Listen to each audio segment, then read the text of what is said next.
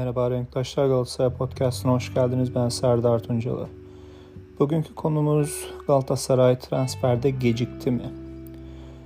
Temmuz'un başındayız henüz. Tabii ki P S V maçı olduğu için o maça yetiştirilmeye çalışılan bazı transferler var.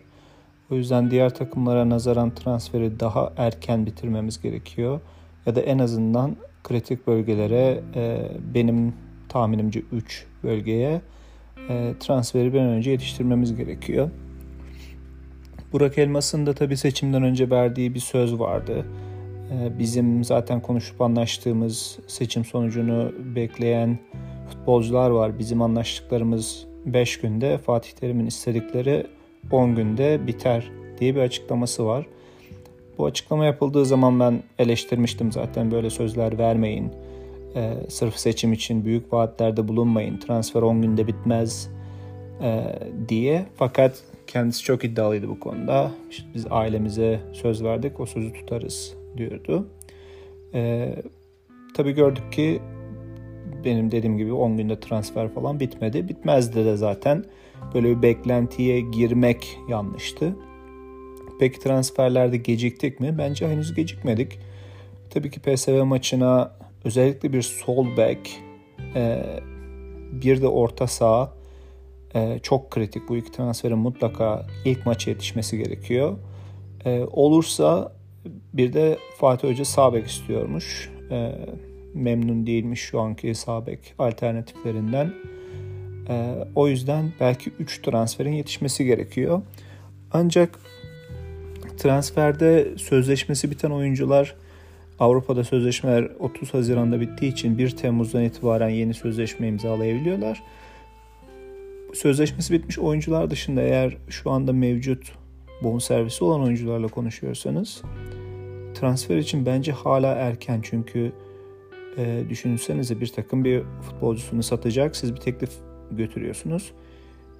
Bu takımın elinde daha bu futbolcuyu satmak için iki ay iki aya yakın süre var. Yani bekleyebilir. Belki daha iyi bir teklif gelir diye bekler. Belki pazarlığı da sert davranır. Çünkü e, benim elimde bir futbolcu varsa siz beş istersiniz. Siz beş teklif edersiniz. Ben on isterim. Yani sen almazsan iki ay içinde belki başkası gelir. E, o yüzden siz o beşte diretecekseniz eğer, beklemekte fayda var. Ama transfer yapmak çok kolay. Gidersiniz, sen kaç istiyorsun? on, al sana on. Futbolcuya gidersin, sen kaç istiyorsun? üç, al sana da üç, hadi gel imza at. Bu kolay ama tabii Galatasaray'ın parasını bu şekilde harcamamak gerekiyor. O yüzden e, taraftar olarak biz de sabırlı olmalıyız. E, acil yapılacak transfer, bir iki transferden sonra belki Ağustos sonuna kadar beklememiz gerekiyor. E, çünkü acele yapılan transferler, ya istediğiniz futbolcuyu alamayacaksınız. Çünkü ya bir an önce alalım bu futbolcuyu beklemeyelim deyip daha kötü alternatiflere yöneleceksiniz. Ya da çok fazla para vereceksiniz. O yüzden bunlara gerek yok. Ağustos sonuna kadar beklemekte fayda var. Zaten bizim transfer dönemi Avrupa'dan sonra bir hafta daha devam ediyor. Ee, diğer takımlar bu az önce söylediğim gibi futbolcuyu bekletirken belki başkası teklif verir diye, Avrupa'da transfer kapandıktan sonra bizim avantajımız bir hafta daha transfer yapabiliyoruz. Böylece o oyunculara gidip, bak sen bu futbolcuyu bizden başkasına satamazsın, Avrupa'da transfer kapandı, biz de bu kadar veriyoruz diye pazarlıkta elimiz güçlenebilir. O yüzden P S V maçına iki ya da üç transferi yetiştirdikten sonra e, beklemeye geçeceğimizi ben tahmin ediyorum ki böyle de olması gerekiyor. Ee, sol bek olarak iki üç tane alternatif var. Şu anda pazarlıklarda benim, yani Rui diye tahmin ediyorum, Napoli'nin sol beki. Ee, tabii e, takımı çok fazla bonservis istiyor. Eğer Fatih Hoca Emre'ye güvenebilirse sol bekte bekleyelim diyebilir. Ancak güvenmiyorsa e, mutlaka P S V maçına sol bek lazım diyorsa listedeki ikinci veya üçüncü isimlere yönelebilir. Ya da bonservisi elinde olan bir futbolcu alınabilir. Ee, onun dışında Gedson Fernandes e, gelecektir muhtemelen P S V maçına kadar. Ee, belki bir transfer daha olabilir. Ee, içeriden, Türkiye'den Barış Alper Yılmaz'la anlaşıldığını biliyoruz. O da yakın zamanda imza atar. Zaten o daha çok e, gelecek geleceğe yönelik bir transfer. O yüzden onda da acele etmeye gerek yok. P S V maçında zaten oynayacağını tahmin etmiyorum gelse bile. Ee, onun dışında Gezal ismi konuşuluyor ama Gezal isminin ben gerçek olduğunu düşünmüyorum. Yani teklifi yapılmıştır muhtemelen ama herhangi bir anlaşma olduğunu zannetmiyorum. Muhtemelen Beşiktaş'a bir gözdağı verme. Bakın bizim ilgilendiğimiz, bizim futbolcularımıza e, sulanmayın. Yoksa sizin en çok istediğiniz futbolcuyu elinizden alabiliriz ya da fiyatını yükseltiriz diye bir e, gözdağı verme hamlesi olarak görüyorum bunu. Ben Gezal'ın Galatasaray'a geleceğine inanmıyorum, düşünmüyorum. Bunun dışında önemli olan göndermemiz gereken futbolcular. Dediğim gibi bu üç takviyeyi P S V maçına iliştirdikten sonra yönetimin e, büyük bir efor sarf ederek özellikle Fegüli'nin Fegüli'nin sözleşmesinden çıkması gerekiyor. Ee, Babel benim antrenman videolarından gördüğüm kadarıyla çok hırslı, çok istekli. Fatih Hoca da e, onu takımda tutmak isteyebilir. E, faydalı olacağını düşünüp. Evet, sözleşmesi çok yüksek, çok fazla maaş alıyor ama e, zaten o sözleşmeden para vermeden çıkmanız mümkün değil. E, satamazsınız başka bir takıma. Ya maaşını verip çıkacaksınız ya da takımda tutacaksınız. Bu antrenman görüntülerinden gördüğüm kadarıyla da Fatih Hoca onu takımda tutmak isteyebilir. Çok hırslı ve istekli görünüyor. Falcao'nun durumunu bilmiyorum. Yani sakatlığı nedir? Sezon içinde bir otuz maça çıkabilir mi? Eğer otuz maça çıkabilecekse ve ortada bir teklif yoksa Falcao da kalabilir. Ancak Fegül'den mutlaka çıkılması gerekiyor, zarar etmeden. Yani gerekirse alacaklarına karşılık bonservisini verip bırakılabilir. Ama Fegül'ün faydalı olacağını da düşünmüyorum. Yabancı kontenjanını yiyecektir ve çok yüksek maaş alıyor ve maaş kontenjanını yiyecektir. O yüzden en azından Fegül'den çıkılması gerekiyor. Ve Fegül'den çıkılan bonservis, pardon, Fegül'den çıkılan sözleşmede E, yabancı bir yıldız futbolcuya verilebilir. Gedson Fernandes'in ne kadar maaş alacağını bilmiyorum. Bu konuda herhangi bir bilgi yok. Ancak o da muhtemelen en az iki milyon euro alacaktır. E, onun dışındaki futbolcular muhtemelen daha genç yaşlarda e, iki milyon euronun altında bir milyon iki milyon euro arasında o bantta e, maaş alacak futbolcular olacaktır. Bunun dışında üç tane yerli futbolcu bekliyorum transferini. Onlar da muhtemelen altı ila on milyon lira arasında sözleşmeleri imza atacaklarını düşünüyorum.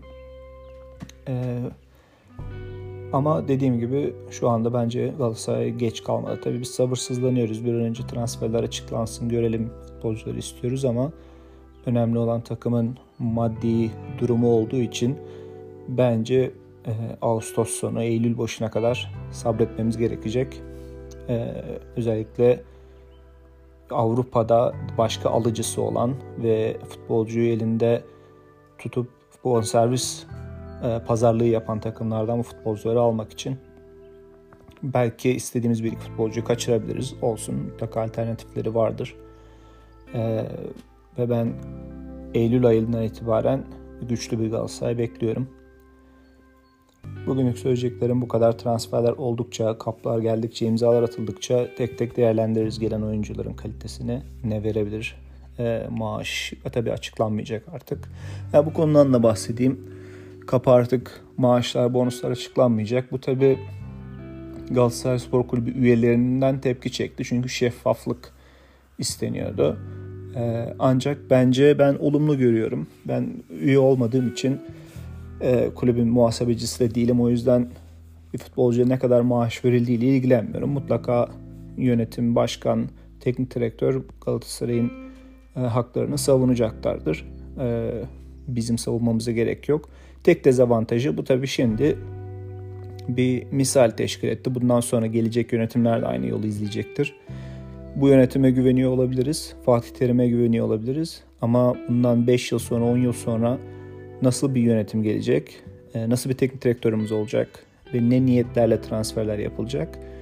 Onlar açıklanmadığı zaman o zaman mutlaka tepki göstereceğiz ama bu tabii bu karar bir emsal teşkil etti. Bundan sonra hiçbir yönetim de gelip bunu geri almayacaktır.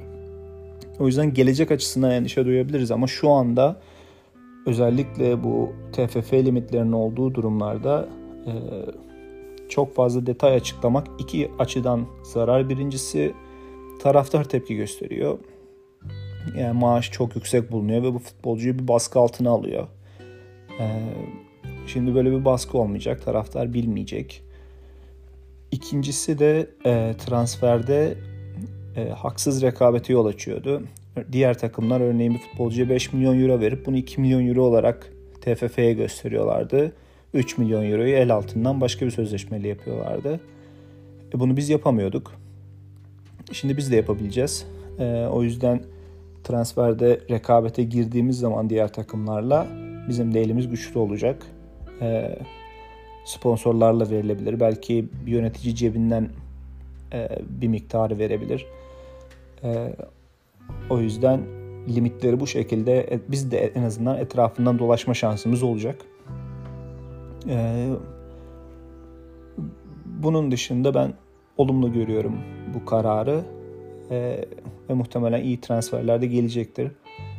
Futbolcuların maaşını bilmememiz bence taraftar olarak bizi zaten ilgilendirmemeli.